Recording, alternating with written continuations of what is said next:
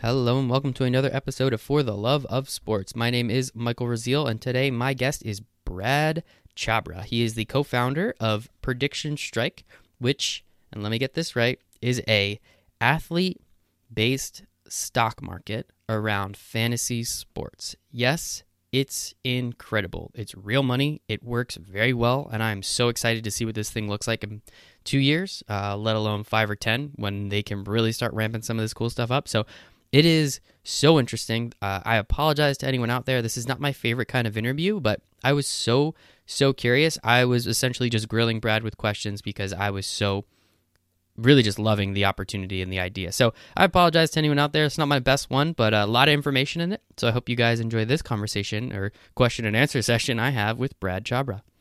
Yes.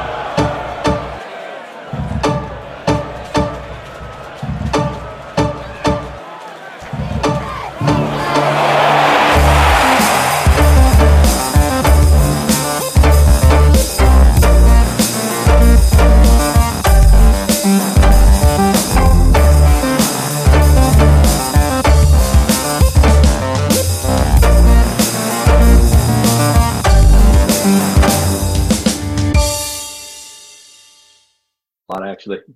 You got chupacabra a lot, really? Yeah, people call me me. So I had a twin brother. People call us chupacabras all the time when, we were, ah, when we were growing very, up. Very cute, very cute. I love it. My guest today is Brad Chabra, not chupacabra, and he is the co-founder of Prediction Strike. Very excited to talk about that, but excited to talk to you too, man. How's your day been?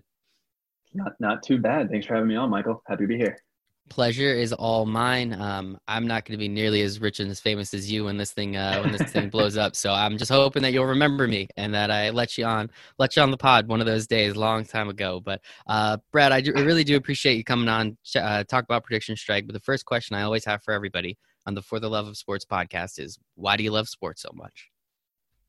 That's that's a good question. I've I've been a sports fan. I mean, probably everybody's answer for as long as I can remember but it wasn't the type of thing where like my dad was a sports fan, anybody anybody in my family was. That really wasn't it. Um, I picked like basketball is my favorite sport. I picked it up watching the Lakers probably like 2010, 2011, something along those lines. Um, I played soccer all my life. I played soccer and basketball into high school. It was never any good, but it was just always something that I could just get obsessed with. And I would I remember like my whole life revolved around the Knicks in like 2013, oh, oh well, they were they were okay back then, right? 2013, yeah, 2013 was yeah. probably a little bit late. I remember them being terrible with like David Lee. I mean, I was excited about David Lee, but my life revolved around them. Like, I I would stay up, I'd watch every game, I'd say, all right, if I don't get my homework done, like that karma is gonna come back and bite the Knicks in the butt. And, yeah, crazy, crazy stuff. But I love just it. Been forever. That's impressive, man. And to to devote so much time. I mean, I'm a Mets fan, so I know exactly what you're talking about. To devote so much time and energy into a team that you know sucks, um, and there's literally nothing you could do about it. It's it's like this weird. I don't know. I don't know why I do it, but I volunteer myself for this every single year. And there's years like 2015 where you're like, "Oh my god, is it going to be worth it?" And then of course it gets snatched away. Um, but like I don't know why. I just do it. And I mean, again, the Knicks. I feel like weirdly enough are like even more downtrodden than the Mets. So like you're you have to be a Jets fan too, right?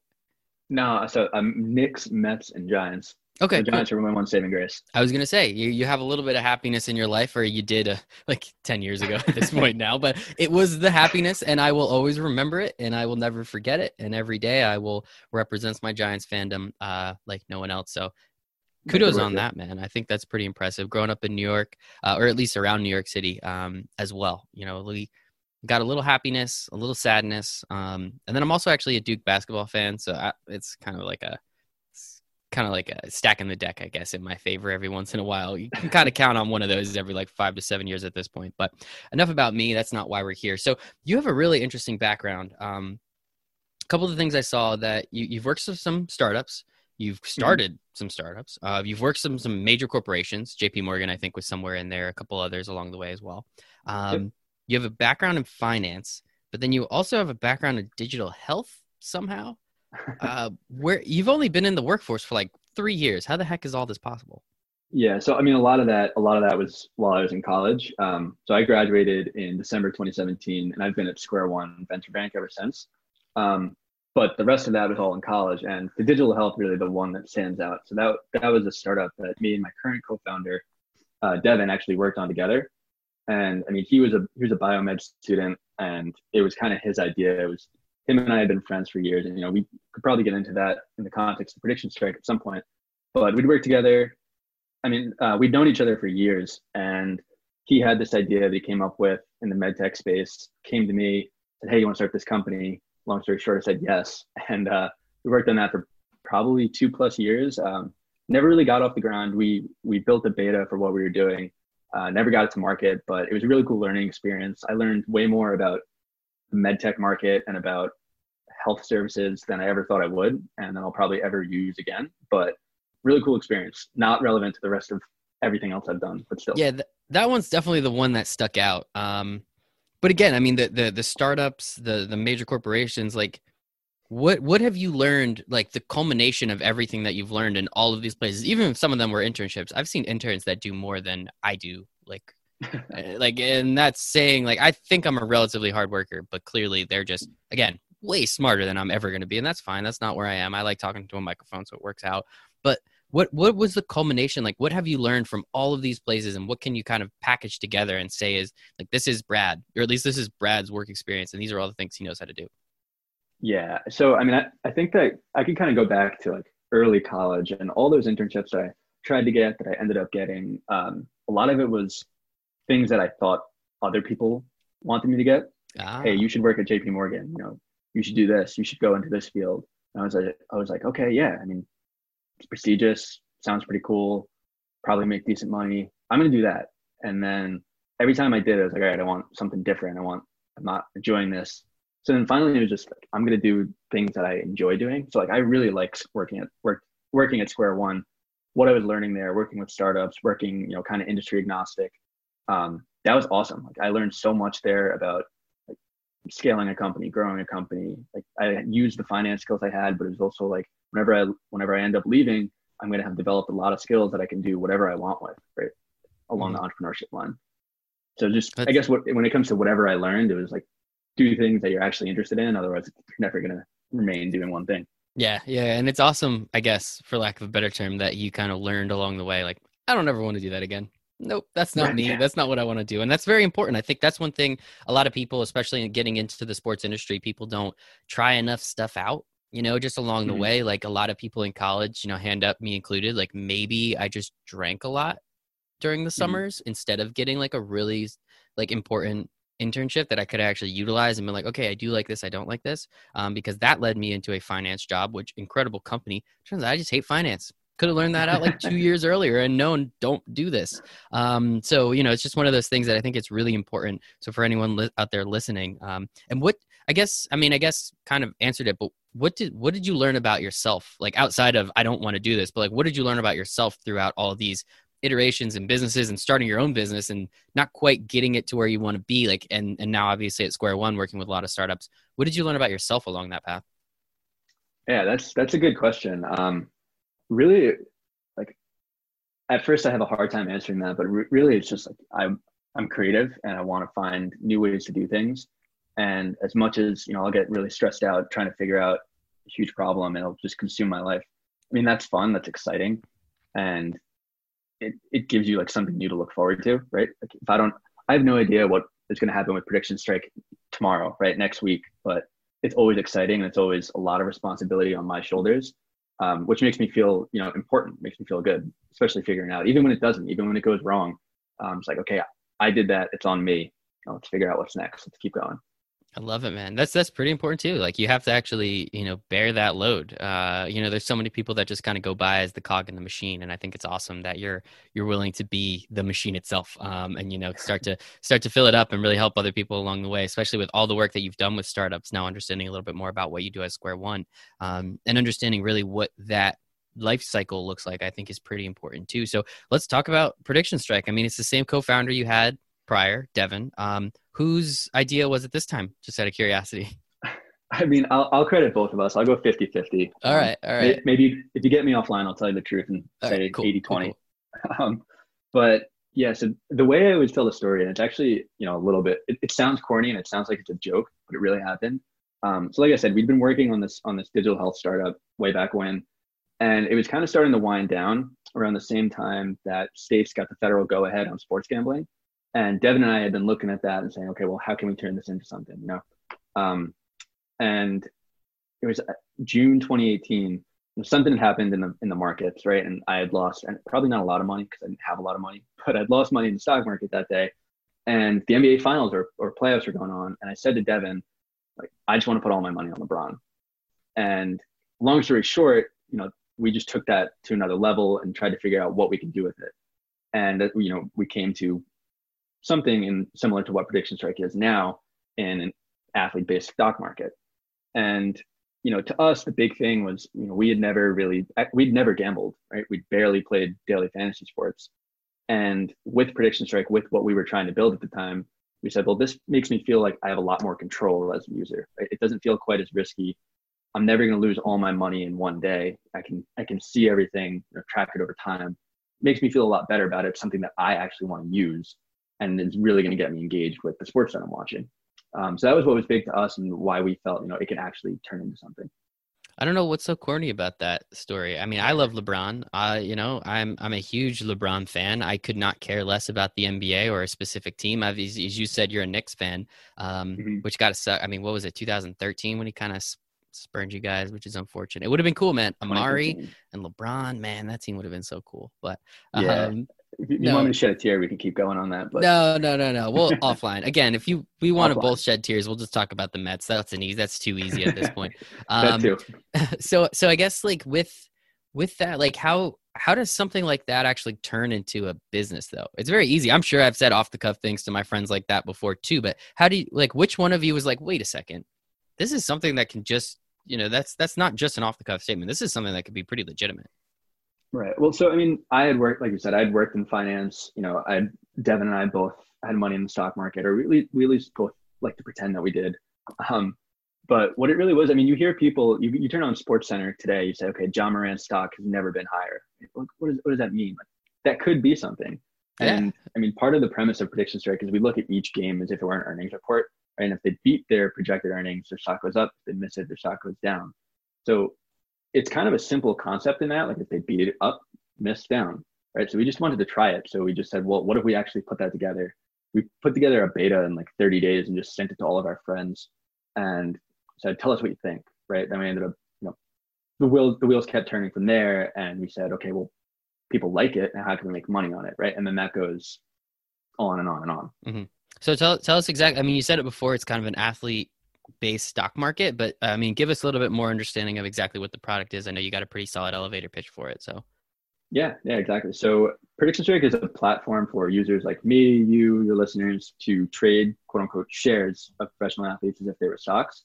So, for example, if you have LeBron James, right, his stock, say it's $10 and he's projected to score 40 fantasy points tonight. If instead he scores 50, the stock price goes up. Instead he scores 30, the stock price goes down right? So then a supply demand factors into there as well. Um, but that's really as simple as it goes. So, like I said, you look at each game as an earnings report and say, you know, do I trust in LeBron to keep beating that? Do I trust in him? You know, short term, long term, whatever it is, you decide. That's kind of the beauty of it. You can diversify time horizon, sport, player, strategy, whatever it might be. You know, it's a way. It's almost a simpler, less risky version of daily fantasy sports or even gambling in that you can control a lot of it, which is really cool. And I think that that part is it is super interesting. Again, I, you sent me over so much information. I got to really like dive into it a little bit, which was so cool. And just a couple of the things that I had questions on. So it's it's based kind of around their fantasy, um, I guess, output. What where do those numbers come from? Do you guys have a partner, or is that something that is is in the future, or do you kind of aggregate? Like, how, how do you guys go about that aspect of it? Sure. So we we work with uh, Sports Data IO. I mean, it's the same company that FanDuel uses. It's the same company that a bunch of NBA teams use. It's one of like the premier statistics providers. Okay. Um, we've been working with them all year. We, I mean, when we started the beta last year, we just took everything off public data from ESPN, uh-huh. um, which was as, as it, it, was as manual as going on every morning. Like I'd wake up like 5:30 and just copy paste, just copy paste, copy paste until it was all done. Wow. I'd send it to Devin, and then he'd just pop it into the into the code um, and hit go and that was how it was. But yeah, I mean, we don't come up with the projections ourselves. It's they come. They, people way smarter than us do that. And how? So you know, I I was in finance as well. You obviously being in finance, and we know. I think the stock market's BS personally. That's that's a whole that's a whole nother entire series of podcasts. But like with with the supply and demand aspect of it, how much like where what is that weight like between I want just a lot of LeBron because I think in two years he'll still be really good versus that one game against the Suns where they blew him out and so his, he didn't meet meet his fantasy numbers, but he put up you know three quarters of the numbers he was supposed to in in the first half. Like, how do you guys kind of weigh weigh that part of it? Right. So I mean, the stocks mostly move on the projections aspect of it. Supply and okay. demand is a small factor of it, and that's really just because you know we we're, we're not huge yet. If you were you were to do this without scale, like you or I could go on and move the market ourselves, and we don't want that. Makes um, sense. So the re- and like the reason for that, besides you know being able to move the market, is that it makes it a lot easier for users to look at the stock and say, well, I think LeBron's going to beat this. And I think even if he misses one game over the next two, three, four, five games, is he going to beat 40 fantasy points? Like, yeah, probably. That's my bet. That's why I have LeBron stock. Mm-hmm. And we really just wanted to keep it that simple, you know?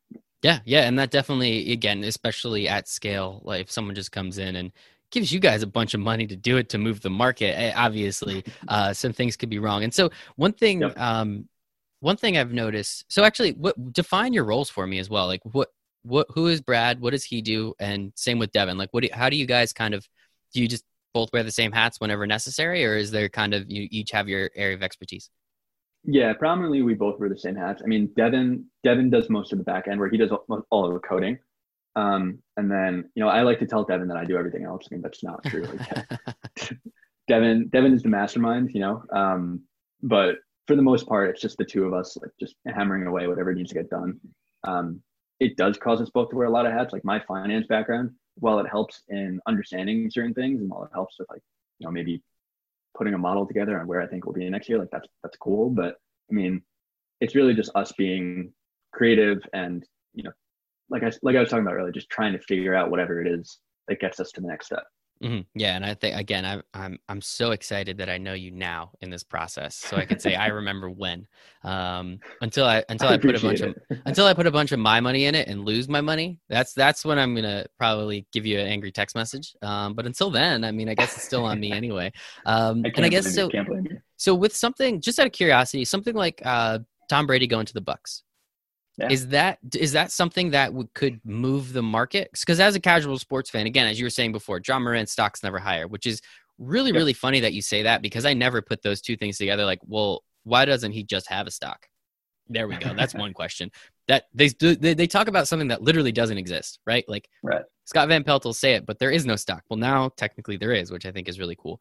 But with yep. something like Tom Brady moving from the Bucs to the Patriots, personally, I think he's not going to win another Super Bowl. And some of my friends think he's got a shot to win two in a row with the Bucs because that offense is bananas. Does something like that move the market at all? Yeah, uh, yeah. So I wouldn't say it moves the market in the sense like it totally moves the share price a ton. Mm-hmm. But when that went down, I mean, we saw a bunch of people start buying Tom Brady shares, and you know, maybe that's not them saying they're going to win another Super Bowl, but rather that Tom Brady's going to have a great season, right? Mm-hmm mean, that makes sense. Like I, I did the same thing, right? Like, Tom Brady with, with, that receiving corps, yeah, sign me up. But I, I put some money into Tom Brady then. Um, but it really just becomes like some people just get excited about it. Like some people go, you know what?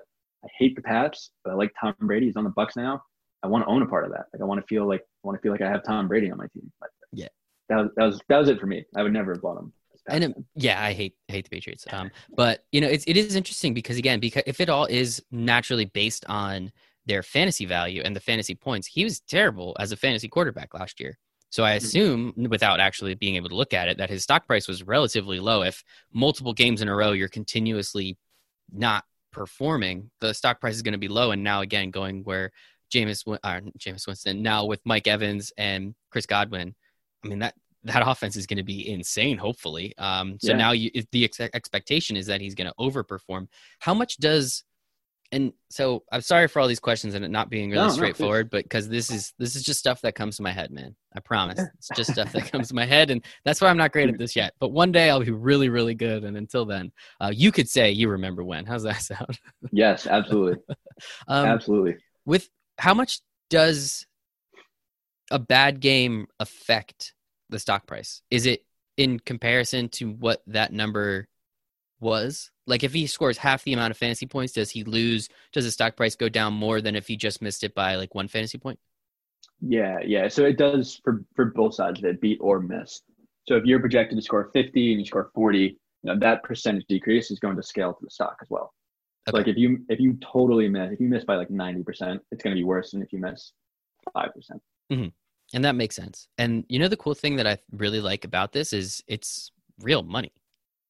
Yeah. this isn't, you know, that the one of my questions is, you know, how does this differ from a lot of other, you know, like stock market type games? Um, and I know the biggest part is there's actually real money in it. Um, who, yeah. How did you guys actually like kind of? Is this gambling? How, like I don't know how this exactly works. Yeah, yeah. So I mean, I'll, I'll answer that a couple ways. Um, first, we wanted it to be real money from the beginning because that's how we knew people would actually get into it, right? Because you could go and you could find it's it's really easy to do something like this without money in it, right? There, there's not much risk to it, um, and people just aren't going to get quite as involved, right? They're not going to care as much. Um, so even from the beta, from day one, we decided that we wanted to be real money. Um, whether or not it's gambling, like no, it's not gambling. Um, one of the biggest things that defines gambling, and I mean, of course, that goes into a thousand different ways. But one of the biggest things is whether it's all or nothing. And with prediction strike, it'll never be all or nothing. So if I go, if I find a bookie today and I place a bet on, I mean, if sports are going on, um, just assume they are. If I place a bet on the Celtics tonight, say they're going to win and they lose, good chance I lose all my money, right? And I make another bet tonight, uh, later in the night or tomorrow. Uh, with prediction strike, that'll never be the case. It'll never just go to zero. Um, and your ability to diversify, like like I said before, time horizon, sport, athlete, start whatever it is, um, that's that's the big qualifier. Mm-hmm. Yeah, and you guys have a pretty significant number of users. I don't know if you could say the exact number on recording, but you guys have a pretty solid user base already, and I'm pretty sure you said it completely blew away your expectations for up to this point, correct? Yes, it did. It did. I, I mean, we were we were stoked about that. Um, basically, where we wanted to be in June, we were at in January, and we launched. So we launched our official product rather than the beta this past September and we didn't spend any marketing dollars until like mid to late November. And by January, we'd hit our goals for the year. Um, and we think that the reason for that really is just because it's such a simple concept, um, like stock market for athletes, right? People go, oh wait, why haven't why hasn't that been done before? Right? Like, I get it. I want to I want to try it. Um, which is really cool because you I've heard a bunch of times like, hey, I actually had this idea. And I'm like, yeah, like I feel like I've talked about this a bunch of times before, and we never, like, I've never done it. I've never wanted mm-hmm. to do it until now. We finally have, and we just found a way to make it simple enough that, like I've said a thousand times, it goes up, the stock goes up. If they miss it, stock goes down. Yeah, it is. It is super easy like that, and um, I, I hope one day it gets so big to the point where it can be a supply and demand market because I just like I like the aspect of fantasy numbers and how that works, but I do think sometimes that those can be skewed. And as I said before, like yeah. if it's a blowout, like LeBron doesn't have to play the fourth quarter, so he technically misses. But that's just because the Lakers beat the Suns by 45, and like right. it's May, and the Suns stopped playing in like January practically, so it doesn't right. matter. But I do, I yeah. do totally understand. Keep going. Sorry. Yeah, no, that that is the goal. Um, as we scale, as we get, like, we, like you said, we do have a meaningful number of users now, um, but realistically, it's just not enough. Um, when we when we do, we absolutely want to move it more towards supply and demand we always want fantasy projections to be a part of it. I mean, maybe that has something to do with a dividend, something along those lines. Mm. Um, but we want supply and demand to be a part of it because that's that's how a real market would work, right? Exactly. My value of LeBron to your value of LeBron, and does that equate? Um, and, so we'll get there. It's just going to take a little bit of time. Exactly, and I, I to, again, I totally understand that. I'm just like kind of jazzed up when that does start yeah. to happen because again, like buying Tom Brady low because he did terrible last year and they you know bowed out of the playoffs earlier than they pretty much ever have now going yeah. to the Bucs, there is that risk reward of well, I can get him low, I can buy him low, and if he wins a Super Bowl, that dividend's going to be insane, right? Like, yeah. so how how much are you guys trying to mimic? like a real you brought up dividends i think that's really cool like earning reports again that's kind of the the the fantasy um points aspect of it how like how deep are you guys trying to get into mimicking a real just a straight up like the real stock market that's a so that's a good question i mean it's a question we ask ourselves pretty often too um I don't know if it'll ever be exactly like one. And that's really because like you take you take just the New York Stock Exchange, everything that's traded on there is tied to an underlying security. right? So if you're trading shares of Apple, that's an ownership percentage in Apple, right? Like none of us actually own any percent of Tom Brady, right? like, hmm. so I don't know. I don't think it'll ever mimic a stock market. I think the supply and demand that can definitely happen. Dividends that could definitely happen. I think it could feel very, very much like a stock market. Um, but I don't think we'll ever have to be regulated by the SEC or anything like that good. You probably don't want to deal with that. Well. Yeah, yeah. As as long as everything goes the way it should, you never want to. And exactly. and to that point though, you know, I've heard and I'm sure you've heard of many as well. Like there's those like insurance policies. The one I remember first was Arian Foster, if I'm not mistaken. He got like this really weird insurance policy that was also tied to stock in Arian Foster. So like he got ten million dollars and it was tied to his earn it, like his actual career earnings. That yep. stuff's just way too complicated. Agreed. And like again, what you guys are doing is just super easy to understand. Did they do good tonight? Yes. Awesome. You made money. um, and I also like the fact that you can own someone long term. You know, I think that part's yeah. really cool too. And so I guess with them when it comes to pricing, you guys are working with or you you have NFL and NBA, correct? Yes. Okay. And so when it comes to pricing, are how do you determine like the, the IPO, for example, like Zion comes onto the market, Ja Morant comes onto the market. How do you kind of determine, okay, Zion should be at $10 and Ja Morant should be at 850? Like where did those numbers come from? Yeah. So one thing I'll say first is that anytime like anything changes with pricing with our methodology, um, we email all of our users and we put notices all over the website, mm-hmm. try to put it right in your face. um, so the answer though is that it's changed. So when we did okay. the beta, when we launched the majority of the players that are traded on, because there's only so many new additions this year, um, we scaled it to fantasy projections for the year. So if like Kevin Durant was projected to score 10,000 fantasy points, and that was the most for the NBA, and you know Frank Ntilikina on the Knicks, he was projected to score 10 fantasy points for the year. Kevin Durant would be ten dollars. Frank was one. I love Frank, but I was going to say you're uh, really driving the knife into yourself on that one with KD possibly going to the Knicks, and then you're bringing up one of the worst Knicks draft picks in the last like 10 years. Only, like you don't have to do it, man. I could only think of Knicks players who's the first one that came to mind. Still love him. Um, but if KD was ten thousand, Frank was ten. KD would be ten dollars. Frank would one, and then we just scaled within that. Um, the same methodology for the NFL, and that worked. That worked pretty well. Um, but then when we added like rookies this year, every rookie was one dollar right? So Zion, Ja, RJ, they were all one dollar. Um, we're going to toy with different ways. I mean, we're going to talk to users a lot this off season. I mean, even if that, even if the off season starts tomorrow, mm-hmm. um, we're going to talk to a lot of them and see what they think and just see. We'll we'll math it out, try and figure out what's going to be the best way. Because uh, we just don't know, we don't have the perfect answer yet, right? Like we want everybody to be happy, we want to be happy, um, but it's it's new, it's tough. I mean, that's also kind of what I think is cool. Like when users are when they like hearing that stuff because we are we are new we are this is a young idea um, and people are going to grow with us. So hopefully we get some good feedback on that. Yeah and i think that there's a lot you can do with that of course when it comes to the rookies and number one pick versus you know the 60 whatever pick uh, the 60th pick i think nba um, so i think it's, it's pretty interesting it's cool that you guys are asking for that much input from your users. Again you have a solid user base but the number is not insurmountable yet. Like how how are you having are you literally calling them up? Or are you guys just sending them emails and be like hey we have this survey. Like could you guys do it? How are you going about getting that uh, that fit that feedback? Sure. I mean on our beta we talked to everybody right? I, we had a closed beta so it was only it was like a little over 100 users and then we stopped it after that because we wanted to control everything. Um, but this year it's a lot more than that. We've been emailing a lot of people um, at times we're really good with it at times we're pretty bad with it. Um, but over the off season i mean that's just going to be a huge goal. Just talk to as many people as will answer emails um, probably won't call too many people since we don't know everybody. Um, but we've been surprised that like a lot of people just email us one off and say, "Hey, I really like the idea. Here's some feedback."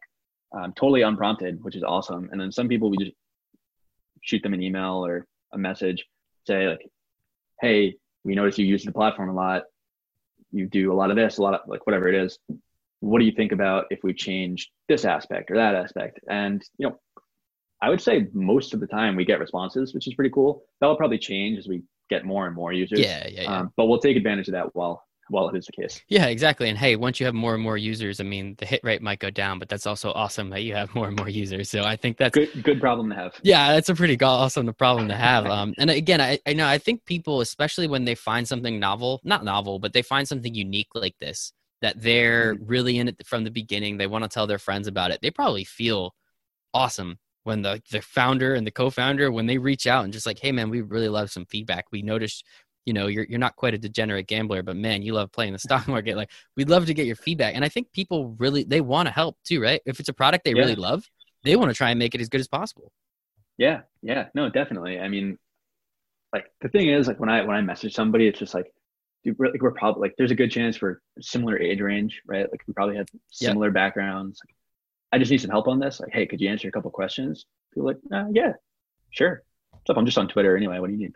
yeah, exactly. And especially now, no one's doing anything. I don't don't believe them. Uh, don't don't believe anything they say. No one's doing anything at this point. Which so hopefully that that can um, definitely be something that you guys take advantage of. And then I guess uh, just probably a million more questions. I won't keep you on the phone all night long, but I'm having a lot of fun learning about the product, and hopefully I have a lot of questions that the people that are listening have. So they keep listening because they keep wanting to Yeah. learn because it is unique definitely definitely unique and so i guess what about like licensing like using these players names saying nfl nba like where are we in a gray area right now how exactly does that work so so not necessarily actually. It it would go through the same law, the same regulations as fantasy sports.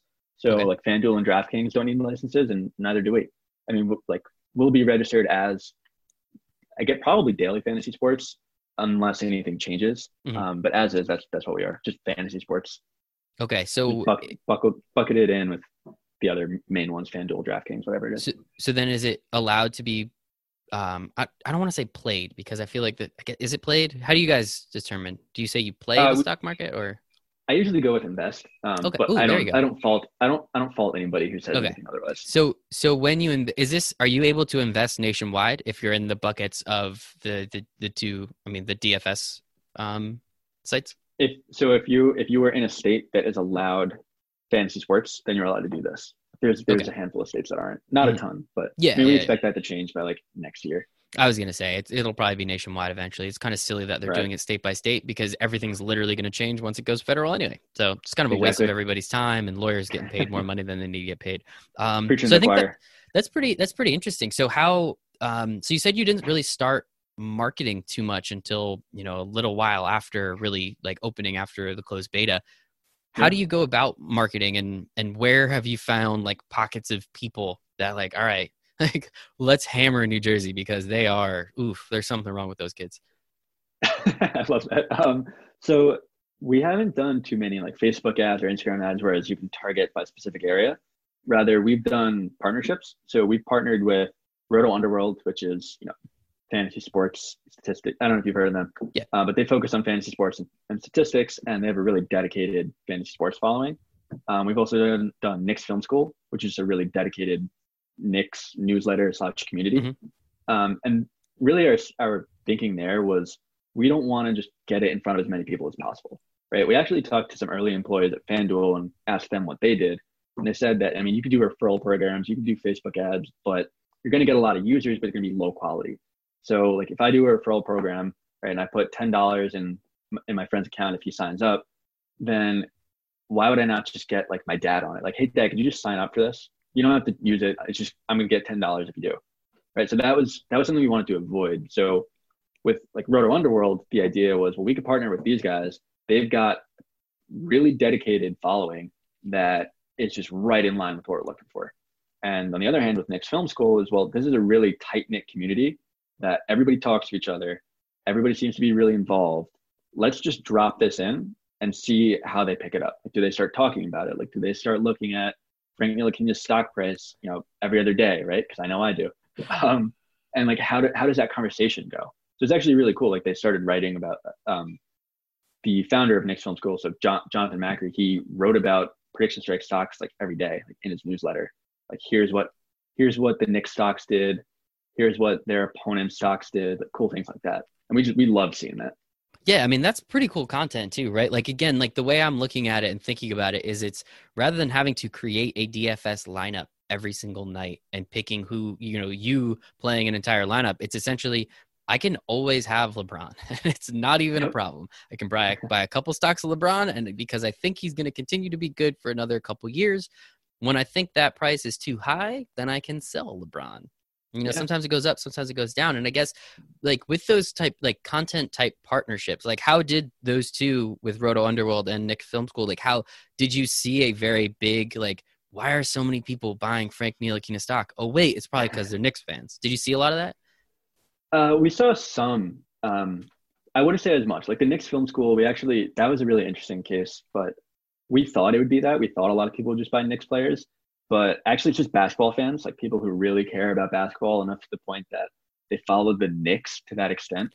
And like anybody who does that, like you must love basketball. Like you must be Yeah. really into it. You put Um, yourself with- through that on a daily basis, man. there's something there's something about it. Um, but with both, it was like like Roto Underworld. We had reached out. Actually, both cases, we just reached out to them. I mean, like Knicks Film School is a good example. It's one I love to use because they're just they're awesome to work with. Um, I've been follow, I've been reading Knicks Film School, following them on Twitter for probably a year or so at that point. And I DM'd the guy and I said, hey, like this is what I'm working on. I would just love your feedback on it. He was like, hey, that sounds pretty cool. So we ended up getting a beer, just talking about it for a little bit. And I mean, long story short, like a month or two later, like, hey, like let's work together, let's try and see what we can do here. That's awesome. And yeah, so so I guess the joke part of it was people actually buying Frank Ntilikina stock. I mean, maybe it's low enough, maybe you know it's a penny stock, right? And you can actually like find that increase. I guess more so like how many users did you guys see from both of those um both of those type of partnerships? Not exact, but like how was there a significant uptick? There was from both. I, I wish I knew off the top of my head. I don't. Um, but it was each, so at the start of each new one, we saw a huge jump, and then it was pretty consistent over like every week or so. Um, nice additions, um, which was pretty cool. Which was, which was nice to see. I mean, they worked. They both worked out really well. Both have been great partners. Yeah, and that that's awesome, and hopefully you know it, it works win win on both sides, right? And everyone and win win win because you know then, then the users are uh users are getting that too, which is pretty important. So do you guys have kind of like is that something you're going to try like you like if there's a Knicks film school, there's a lot of little pockets for every NBA team like that. Are you guys trying to target teams that have you know and find their little like little like you know um their Reddit communities and like things like that to try and like kind of not weasel your way in, but just start to show people that are very, very adamant. Again, going back to like Phoenix Suns fans, shout out to them for watching every game, kind of thing. Like, are you trying to like? Are you going to go to the downtrodden fans of the NBA and just be like, guys, here's something else you can do. Here you go. so we're not we're not just picking on the bad teams. I know, um, I but know, I know. but but that is a strategy that we like. I mean, we just really like that anybody involved in those communities is just really about it. Um, and there's something to be said about that. Like there's something to be said about them, like a whole group of people talking about one thing, talking about how you know prediction strike is affecting or, or their players are affecting their prediction strike stock, or just talking to the same group of people all the time. Um, and seeing how something is going to work out. I love it, man. I just think it is so cool uh, how you guys have been able to do it. So we've been talking a little bit about the NBA. Like, what about the NFL? With there only being one game a week, have you seen just more movement in the NBA market? Only because it's you know three, four times a week. Again, when the world's spinning correctly on its axis, that's usually how it works. Um, and with the NFL, you know there there are multiple days a week, but it's really just Sunday when everything kind of happens. So, do you see more engagement in those markets? Like, how how have you seen kind of all of that um, play out? I guess. Sure. So the NBA definitely, I mean, trades every day. People are trading every day. Um, it's pretty consistent across every day. With the NFL, it's definitely weighted towards like Saturday afternoon, Sunday morning, and Monday morning after those games. But people definitely trade all throughout the week. Um, a lot of people will trade on on news. A lot of people will trade on just a new development, right? Um, like I use a lot of NBA examples um, just because it's what I know better. Mhm, mhm. But like, if Ben Simmons, right, if some news comes out about him, maybe he was cleared for an injury, he's gonna play, but you know, he still had to get his thumb checked out, right? People people will trade on that, which is kind of cool. It's cool to looking at the trading patterns amongst everybody is one of like my favorite things to do Yeah. that doesn't have a huge impact. Um, like the coolest thing was Zion. Like the day that Zion debuted for the Pelicans, I- I'm already back to the NBA. That's on me. You're good. You're Um, good. But the day the day Zion debuted, tons of trading, just tons of. Tra- it was probably a record day, um, both for like new users and transactions. Really, really Dude, cool. New users, really. Yeah, like people were just like, I just want to get in on the ground floor on Zion stock, which is Uh, yeah, also cool because that's what you hear on Sports Center. Like, Uh huh. I'm buying Yeah, Zion stock day one. And we're like, well, we can do that. So just come to prediction strike. Yeah, yeah, right. And I guess with if it again like as as the as you guys had it prior and, and potentially will change in the future, if it's a dollar and you can get a Zion for a dollar, like give me a hundred Zion stock right now. Yeah. Like I will put a, real hundred dollars on Zion because I am very confident. Again, being a Duke Blue Devils fan, very confident Right. that he is going to be incredible. And he crushed like all of his. I mean, what he had like twenty points like every game in February or something. Like he he just was an animal for that Yeah. streak. So like, how high did his stock get? Like actual stock get? Yeah, I, I don't know off the top of my head, but I can tell you that like his so the way that the projections work is they keep updating. So that first game he was projected pretty low. We beat that. Mhm. The second game projections started to adjust. We beat that. Third game, same thing. It just kept happening. He, it wasn't that he was just getting better. It was just that like things kept changing. Like he kept adding one thing. That first game he hit a ton of three pointers. Right. The second game, ton of free throws. Whatever, whatever it was. I'm kind of making that up. Yeah, yeah, yeah. Um, but just something new. Like the like no, the projections could never get a handle on what Zion was going to do that night. It was awesome. Mhm. So cool Yeah. It is. It is awesome to see, and that had to have been so cool. Like that's interesting that it was acquisition or new users because that clearly Yeah. means like they knew that this existed, and it Yeah. wasn't until like because you don't just like Google search that. I'm sure you guys have great SEO, but like I find it hard to believe that someone would have Google searched and been like, I can buy Zion. Okay, yeah, let me try that out. Like they clearly knew. So whatever the marketing you guys are doing worked uh, clearly because you got enough Yeah. people to realize. But it was just that one moment that bang like all right let's go and everything is like so many people signed up i think that's really really interesting that's a cool case study Yeah, it was just some something about it was an inflection point where it's like, you know, I've been hearing about this for a few weeks now. I'm gonna sign up. Yeah, I'm just gonna do it. I'll let me get some Zion. And then it was cool because like then they like we didn't only see Zion shares go that day. We saw a lot of others, but like every user that was on bought Zion, right? And and then they started like, okay, you know what? I'll take I'll take some Tom Brady too, right? I'll take some DeAndre Hopkins, whatever it is. yeah i think Which is that cool. that is pretty cool now deandre Yeah. hopkins got traded and uh, tom brady's not on the uh, he's not on the patriots anymore so gonna be when starts do when sports start up again man it's gonna be this like a weird world we live in with everyone gone I I everything happening. I'd Um, rather have weird than what this is. Oh God, dude, this is way past weird. I've watched so many old college football games at this point. Um, I pretty much brought it up in every single um, episode since. But I watched uh, Boise State, Oklahoma, 2006 Fiesta Bowl. If you haven't watched Oh, a college wow. football game in a while, highly suggested. That game's bananas, so highly suggested. But um, Noted. so um like with with the stock prices and again being tied to the the fantasy values of them like lebron's going to be projected significantly higher just because he's lebron right and if like how does that then go against well like maybe christian wood just like blew out his projection three or four nights in a row because in, in nba dfs um you kind of pay attention to who's hurt and then kind of whoever is the fill-in guy who's going to get those minutes. So maybe Christian Wood just happened to kill it like four nights in a row. At what point is it like, well, LeBron's significantly better than Christian Wood? How are their stock prices so close? How do you guys kind of handle that and getting people to understand it's not quite what you think LeBron is as a whole? It is more again going back to that fantasy projection value. Does that make sense? Sure. Yeah, de- definitely. So the way we look at it, like you're gonna find, like you'll find some really like random players with just much higher stock prices than you would have expected, and it's for reasons exactly like that. You know, if you buy LeBron, you kind of know what you're getting, right? Like the stock's gonna go up here and there.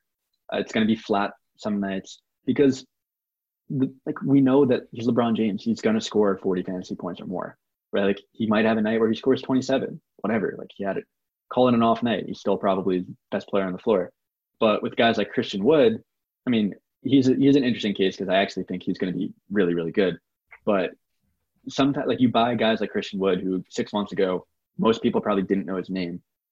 For every Christian Wood that you buy, most of them aren't going to work out. Like they might pop a couple nights here and there, but then stock's going to go down one night. It's going to go down the next night, and then you're going to get you're going to lose interest. You're going to sell. You probably never think about him again. Um, with Christian Wood, that's a, a, like best case scenario. Like when users buy Christian Wood and they have him right from the beginning, like those are the stories where we hear like people are going tell all their friends about it, right? Because who would have thought? But now that guy, that person, that user had the insight to say Christian Wood's going to get playing time.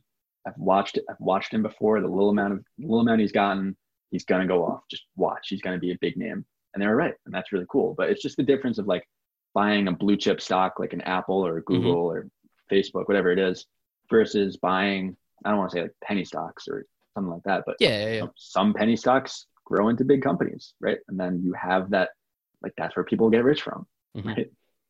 Yeah, I just I think it's again like not really trusting or believing in the stock market is still so interesting to pay attention to and just see how Yeah. everything works. And I think again, you you're you're 100% correct. Like you buy LeBron to kind of stabilize your portfolio.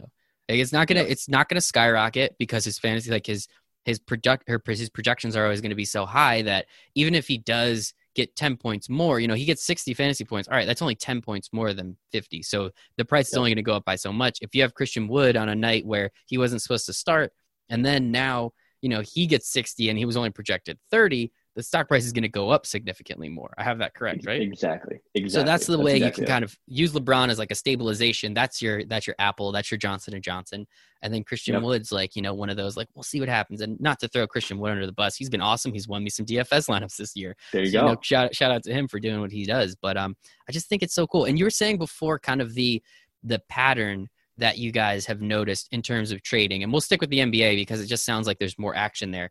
How like what At is that? Yeah, well, yeah, I guess it's true what what is that like long term you know trader you know the one with that really long term strategy that's gonna you know i'm gonna buy all the rookies and like they're probably only gonna go up if it's a dollar versus the person that is essentially day trading after or before like every game how have you seen like a big swath of each of those users or is it kind of just like a little muddled at this point No, people. Uh, there's definitely both types. Um, like like me for like I have like sure this is like my company right, but I Yeah. still have a portfolio of my own. Actually, like using Yeah. it. Um, heck yeah like I would never. I, I'm not going to sell my Knicks players. I'm just not going to do it. And part of that is loyalty. Part of that is like, for some reason, I believe in these guys. Right. Like I do think RJ Barrett. Is. I love I love RJ Barrett. Yeah. That, like nothing else aside. But I do like even like you look at Frank, you look at Mitch, who's also going to be great. But I think that about all these guys. Like Frank is going to be a good contributor, and I have his stock so cheap right now. And like, sure, a lot of people are going to just call me a delusional Knicks fan, and that's okay. But you see that across a lot of people. Like people don't always sell their losers, right? Like even in the stock market, you, like you know, if you have shares of, I don't know, Under Armour, right, taking a beating, but you had it back when it was really good, you know, th- three, four, five years ago, whatever it was. I don't want to sell it. It's, it's I think it's going to get back there. They're going to Mhm. some new strategies, new management, whatever it is, that company can go back up. Like you have this faith that you develop in something that you at one point had a lot of conviction in, and it's really hard to let that go. It's a lot easier to sell your winners and your losers. And I think when you you make a great point. I mean, the stock market is very emotional, and you Mm-hmm. hanging on to Frank Ntilikina, while you have a very good understanding on why you're doing it, it's because he's so cheap and you think he's actually going to be good one day. Um, Yep. th- there is that absolute emotional tie, and it has to be so cool to like know that. Again, there's that even extra layer. I, I play a lot of you know fan um, season long fantasy. Huge into that baseball. Bas- I hate basketball um, just because I'm terrible at it and I get bored uh, football, obviously. But then there's the DFS side, which I play more basketball in because I feel like that's there's more opportunities there. But now there's this, right? Like you don't have to have Frank on either of those, and you can Yeah. still, if he beats you, you're still paying attention to his fantasy projection. You're still paying Yeah. attention to Mitchell Robinson's fantasy projection because you think long term or or even short term, even if you just want to make a couple bucks and, and leave. It's like this extra layer to the DFS aspect, and it's you know we're not going to call it gambling, but it's pretty darn close and it's kind of Mhm. like just prop betting fantasy points every single day almost Yeah. Yeah. I mean, that's the thing. It's like I'm not gonna wake up and check my Frank stock, right? I'm gonna wake up and check like like Ja Morant. He's one of my favorites. So I'm gonna wake up and see what Ja Morant's stock did last night because I know it's gonna do something crazy. Frank is just gonna be there, and one day I'm gonna check, and it's gonna make me 100, percent right? love That's it. my hope. Love love love it. And yeah hopefully one day he just has like a blowout game where he's projected like three points and somehow didn't he do that once this year? He just had like a 27 point game just a couple weeks ago before everything shut down. I mean how Yeah, he his scored, stock he, he scored 20, and it was our Super Bowl. love it. Love it love it love it. Um i was really i'll be honest i did really want zion to go to the knicks because it's so close and i could have gotten to see him play. Uh, i thought that'd been Yeah. awesome. But i did love rj too. Again blue uh, duke blue devil. Um so i'm, I'm all about Huge- him huge too on It's RJ. just- but just zion there's nothing like it man i think it's so cool Um, yeah, man. And again, sorry for just kind of randomly asking you a bunch of questions, but I think this is No, so no. flippin' interesting. Um, only a couple more minutes. I'm sure I have a hundred more, but I won't keep you this whole time. What about like how crazy are you guys? Like options, calls, puts like are you guys looking into any of that stuff or is that kind of is that like much further down the line or is that something you might start dabbling with now or something? Yeah no that's that's not far down so sh- we're actually going to release shorts uh, for the start of the next nba nfl season. Okay. Um, so assuming the nfl season goes on as planned it shorts will be available on day one. Um, same with nba whenever whenever it's the next nba season but still. Um, when it comes to everything else like yeah that's probably not more than a year or two out. Um, i mean there's a ton of things in our pipeline. Like you'll appreciate we want to add MLB next off season. Awesome. Um, so not not this coming summer, the summer after. We want to add MLB. Like maybe we'll add golf right after, or boxing, or soccer, right? Like any of those types of things. Um, those are all on the docket. But options, I mean, there's a our pipeline is just so long of things mm-hmm. that we want to add and want to do, um, and we're going to do them like you know, fairly soon. Uh, especially as we keep we start growing, right? We start hiring another engineer where we can pump some of the, these things out a little bit faster. But yeah, nothing's off the table. Yeah, I think it's cool. And again, you you guys, it's really interesting. I had a conversation right before this one with a gentleman who has a game um, that is much more geared to just a casual fan, and you guys are much much more geared to that hardcore like. I'm going to check every box score and I'm going to do this every single day and every single night kind of thing, which I think is really interesting about your product. And I just, again, I, I love the way you guys have built this and why you've built it. And I just think it's, it's just so interesting. And yeah, building out all the other other sports. I mean, you almost you have the Dow Jones, you have the S and P, you have the NFL. You have the, they're all part of your portfolio. They're just kind of not. They're t- kind of tied because supply and demand again is is a small portion of it. But at the same time, you know, right. there's the opportunities to buy all these guys in other places and you know buy Brooks Koepka before the majors and then sell him yep. after and then buy him again and then say you know just kind of the trends and the timing and all that kind of stuff I think is so cool. Yeah, exactly. Um, and I love it, man. So I guess we we do have to talk about it a little bit with um you know everything kind of being shut down for the foreseeable future at this point. You know no one really knows when anything's coming back. How are you guys what are you doing currently? You and devin and you know as you said it sounds like you guys are even looking at bringing on a third person. What are you guys doing right now to either improve the product stabilize the markets? Like how are you guys handling that aspect of it? Yeah so the markets aren't really moving that much. Um, like I said before, most of the most of the movement in the stocks is based on fantasy performance. So without any, without anybody playing, I mean, they're not really yeah. going to move. Um, when like you, you, brought up DeAndre Hopkins was traded, we saw a ton of people buy Kyler Murray. Right, that's cool. Uh, stock moved a little bit, but we're not going to do anything about that. I mean, mm-hmm. people can still buy, sell whatever they want, um, whenever they want. Um, so we're just not doing anything there. Um, when it comes to what me and Devin are literally doing right now, I mean, Devin's getting shorts out. Shorts are actually ready to go. We're gonna we're gonna turn the switch on uh, the next season, but we're just starting to chip away at that pipeline. I mean, we're mm-hmm. both just trying to prioritize things, whatever needs yeah. to come first. But that's really it. I mean, we're kind of lucky it's just the two of us right now because it's easy to control. Like, here's what we want to do mm-hmm. um, during this really, really weird time. Um, yeah, I mean, I'm gonna get on the phone with Devin tonight and just kind of game plan for this week, try to figure out what's next. But yeah, I mean, we're a little. I, I don't want to say we're bored because we have a ton of stuff to do, but I mean, we we just we miss the action as as yeah. you do, as everybody uh, listening to this podcast probably does. Mm-hmm. Yeah, I think it, it is definitely uh it's weirdest time in human history, at least a part of my human history. So like yeah. I don't it's uh, it's pretty crazy and you know hopefully everything everyone stays healthy, everyone does what we're supposed to do and we can, you know, Absolutely. just get like that's I'll be honest, I'm not worried about getting sick. I'm worried about like getting my grandma sick, but I'm just doing my part yeah. so that sports come back.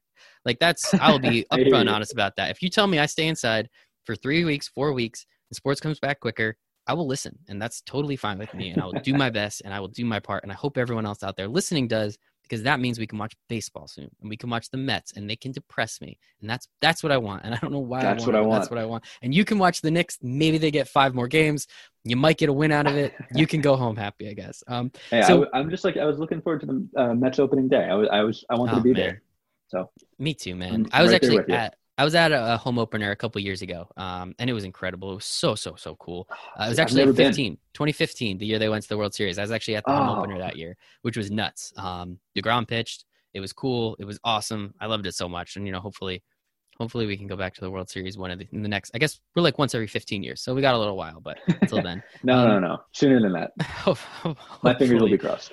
You and me both, Brad. You and me both. Um, just a couple more questions because I forgot yeah. to ask them before. So you were saying sure. when you you guys get a lot of feedback and you're always continuously getting that feedback. How has this changed? You already kind of led to it with kind of the rookies and what you're going to potentially do moving forward. What other changes have you guys made over the last couple? I don't know. What's it been like?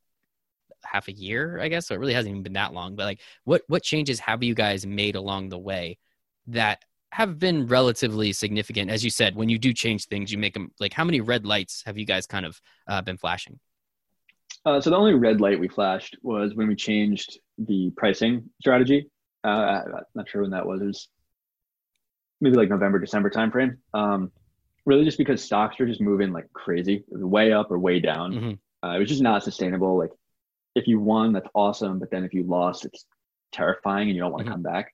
So we just wanted to bring it in a little bit. Whereas yeah. like those ratios are still going to stay. Like you, like you still can win, you still can lose, but it's never going to be quite as much. Um, mm. That was a big one. But the biggest thing, I mean, we changed our user interface, just like what you see when you go onto the website, and right before launch. Um, that was big because, I mean, frankly, people didn't like what it looked like earlier, and that was okay because we kind of knew that would happen. But now we've been working on developing the app, so we expect to launch the app come September as well. So that's that's like the number one feedback we get. Like, you guys need an app. I'll download when you get an app. Let me know when you like every single every single email. That's at least one part of it, and that's yep. the biggest thing. And we're, I mean, even I can't wait to have an app. Like I, I'm, I would check a thousand times more than I already do. Oh my god, yeah. Pull it up on my phone.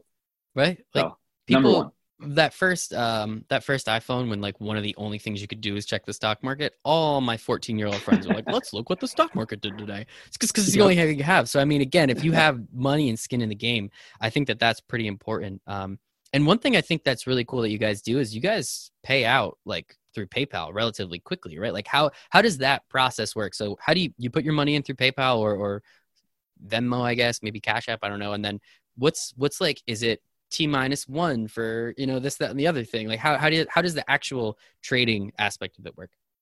Yeah. So I mean you could put so you you sign up for prediction strike, right? You want to buy 10 shares of Zion. You could just put money in your account from your credit card. And then okay, boom, you have ten dollars in your account then you go and buy shares. Cool, pretty simple. Uh, when you want to cash out, you just sell your shares of Zion. The cash goes back, or the amount goes back to your account, and then you request a payout, and then we'll pay out through PayPal. So you pay in through credit card, we pay out through PayPal.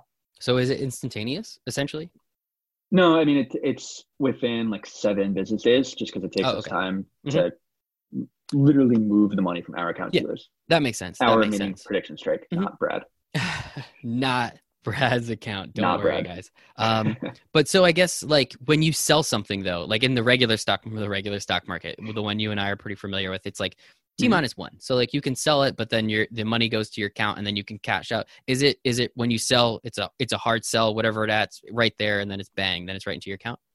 Correct. Okay. Very cool. That that's also good to know. And then um, another random question I had along the way that I forgot to ask: injuries how do those like as you said before like with DeAndre Hopkins getting traded people are like let's go buy Kyler Murray because he's probably going to be Lamar Jackson next year which I don't totally agree with but you never know it's pretty awesome with injuries yep. especially something like that well what if someone gets injured like that quarterback gets injured well I don't want to own that running back anymore so does the quarterback's price take that hit or is it more like that example you gave before where it's it's actually everyone around him that's going to take a bigger hit in terms of the stock price yeah, so it's interesting. It's the answer is the latter. Um, everybody takes a hit. So yeah. say Tom Brady gets hurt in like the third quarter, right? So maybe he's projected 20 fantasy points. He's already scored 16. Okay, injured. He's out of the game. So his stock price will go down a little bit because he missed for that game. But then the stock doesn't move after that, right? We just lock that because we don't want it to just drop and drop and drop. Um, I mean, if people sell because of supply and demand, that's different. But what's going to happen after that is all the shares of the of his surrounding players might also drop or or raise because you know somebody's going to either pick up or lose the points right tom brady's not going to be thrown in anymore maybe his value goes down but it's just how the projections adjust accordingly okay that's interesting that's interesting i think it, it makes sense um, it definitely makes sense. Again, I like the example you gave with Kyler Murray. Like, yeah, he's probably going to turn out a lot better than DeAndre Hopkins is out of this. But at the same time, yeah. there's a good chance they both could get something good, or they both could get something bad. And I like how everyone's kind of tied together because that's legitimately how it is. Um, yeah. Two more questions. Um, I promise. The media and what you guys are doing with that. That was my favorite part of the entire pitch deck. I thought right. that was Awesome. So if you don't mind explaining it, because I don't know if I'm allowed to say all of the things that you told me, so I'll let you go with it. Just explain some of the stuff that you guys are planning, if you're if you want, around like the media aspects of this stock market. Yeah, absolutely. No, um, it's my favorite part too, actually. So what we want Prediction Strike to be really is like the end all be all of everything sports. So as soon as you hear news, how does this affect my Prediction Strike portfolio, right? If you know you wake up one morning and you see Ben Simmons has you know 40 point triple double, stock price uh, doubles, triples, whatever it is. Even if you don't own Ben Simmons, you have to think about how is this going to affect my portfolio. Okay, like Ben Simmons is going to do that again? Like who do you, how did he get a 40 point triple double? Like, how did everybody else perform in that team? Ben Simmons can't even shoot a three. against? That's incredible. Exactly. Like, he must have, like, who are these assists to? Like, what was the gameplay? Like, what was it? Like, did they run a different scheme? Like, what was it? I have to see, I have to look. Anything around there. Like, as soon as Kyler Murray or as soon as DeAndre Hopkins get traded, I, I need to buy Kyler Murray. Like, let me get, let me pull up my app. Let me go buy shares of him. Let me sell shares of, like, uh, Deshaun Watson, like, whatever it is. We want people to be thinking in that term. I mean, we want, like, you turn on SportsCenter and Tom Brady throws for 500 yards. We need his stock price to be right there in the headline. Like that Stephen A has to mention it, you know, because we we see it as a way to culminate all these different statistics, and like as statistics grow more and more prominent, like you hear you hear about them all the time. Like our stock prices, we want those to be a way of just consolidating everything. Like yeah, you can go down, and you can break into like why the stock price did what it did, the same way that you would do if you saw Apple's stock price went up 30% in you know two days, right? Like we just want it to be like our stock prices dictate and describe performance. I love it, and I think it'll be so cool. And so, are you are you guys looking at potential partnerships with media companies like that, just to try and get that more to the forefront? Is that something kind of long term? I guess. No, definitely. I mean, that's basically what Knicks Film School is. Like, if you if you were to read Knicks Film School, and I mean, every Knicks fan should. Even even like I know that it's kind of hard to pitch Knicks Film School to non to non Knicks fans, but it really just frames like the basketball conversation. Like, yes, focused on the Knicks, but in a way that you know everybody could appreciate. And there's a set like like I said, he does a section on PredictionStrike and on like how the players how the players stocks are affected by the gameplay. That's just really cool. Like I remember there was a, there was a day where he wrote about Joel Embiid as he played against the Knicks and like why this was a good buying opportunity, how Joel Embiid has played recently against the Knicks, against smallish centers or even like young like thin centers like Mitchell Robinson. And I just thought it was great. I was like, this is exactly what we need to be. Like everything, like Joel Embiid, Joel Embiid maybe not, hasn't had the best season. He's been pretty inconsistent, but his stock has gone up over like these periods of time against these types of teams. Like here's who he's been playing well against. Here's what he needs to do more consistently to be a better player to make his stock go up. I love it. I think it is so cool, man. I just think this is so cool. Um, and I, I think that it. that's that's going to be such an interesting aspect of it when you guys do, when you get big enough and ESPN's like, yeah, Brad, we'd love to talk about media relations. Let's see, you know, can we can we put the stock price? Let- Let's have a ticker. You know, we'll have another ticker on the bottom of the screen that has their stock prices and if they went up or down this today or, or, or yesterday. I think that'll be that'll be really freaking cool. If you guys don't That's a dream. create something like that first. We'll see how it goes. And my last question for you is, I mean, what is what is this like? What is the perfect version of this in yours and Devin's brain? What does something like this, like the culmination, look like? Yeah, I mean, actually, you just described it, right? Like either we have our own version or SportsCenter's putting the tickers on the bottom of the screen. We really want it to be to encompass all things sports. Like the stock prices should be in every headline. It should dominate the news cycle. I mean, and the thing is, it's not PredictionStrike dominating the news cycle. It's the regular news cycle with PredictionStrike factored in. Like we mm-hmm. want people to talk about sports the same way that they talk about stocks. Like I want, I want people to go to SportsCenter the same way that they'd go to CNBC. Like I turn on CNBC and I get a couple ideas to buy stocks, or I understand, you know, what's going on in the broader market and how that's going to affect my portfolio. That's what SportsCenter is going to be. That's the perfect version of it. I love it.